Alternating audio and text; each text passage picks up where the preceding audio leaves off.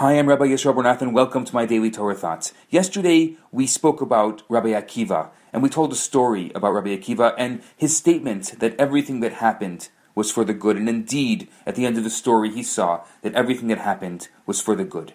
Today, I want to tell you a story about Rabbi Akiva's teacher. His name was Rabbi Nachum Ish Gamzu. It took place in the following setting. The Roman emperor had decreed a terrible decree against the Jews in Israel, and the Jews had sent Nahum Ish Gamzu as their representative to petition the emperor to annul the decree. They gave him a chest full of precious gems to present to the emperor as a gift in the hope of appeasing him. On his way, Nahum Ish Gamzu stopped at an inn. The innkeeper realized that the rabbi was carrying jewels in his chest, so during the night he and his family removed the gems and filled the chest with sand. When Nachum woke up in the morning and prepared to continue his journey, he realized the change in the chest's weight. Although he saw that the jewels had been stolen, and exchanged for sand, he remained unfazed. He said, Gam zu l'tova, this is also for the good. And he continued to Rome. There he gained an audience with the emperor and presented him with the request of the Jewish people and their gift. When the emperor opened the chest and saw the sand, he became enraged and he ordered the rabbi to be thrown into the dungeon. One of the king's advisors Actually, the Talmud says that it was not really an advisor, but Elijah the prophet in disguise. He spoke up on the rabbi's behalf. He said, Do you think the Jews have lost their senses? They are coming to appease you and ask a favor. Why would they want to mock you? The rabbi knows that he could be killed for bringing you sand. This can't be ordinary sand. It must be something special.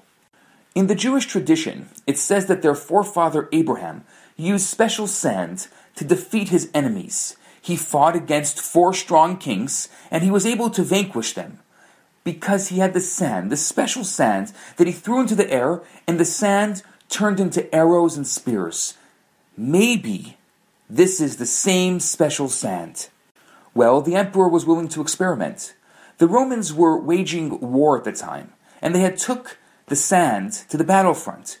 And the same miracle took place. They threw the sand in the air, and it became arrows and spears. Stunned and dismayed, the enemy was soon vanquished. Needless to say, the emperor was very pleased with this news. He had Nachum Ish Gamzu taken out of a dungeon and thanked him for this wonderful gift that he had brought, and he nullified the decree against the Jews, filled the chest that the rabbi had brought with precious gems, and gave it to him as a present. And that's the story of Nachum Ish Gamzu, and this is also for the good. So today I want you to try to use this statement. This is also for the good. See how that works. See how you how you react to it, what you feel, uh, how you respond to it. And tomorrow I'm going to give you my take on both the story from yesterday of Rabbi Akiva and the story of today uh, of Nachum Ish Gamzu. For now, I'm Rabbi Yisrael Bernath. Have a great day. Hi, Rabbi Bernath here. I have some great news for you. My popular four week course, Kabbalah for Everyone, is available right now for free for the next 50 people who download it. All you have to do is go to www.theloverabbi.com, scroll to the bottom of the page, and you're going to see the download button right there.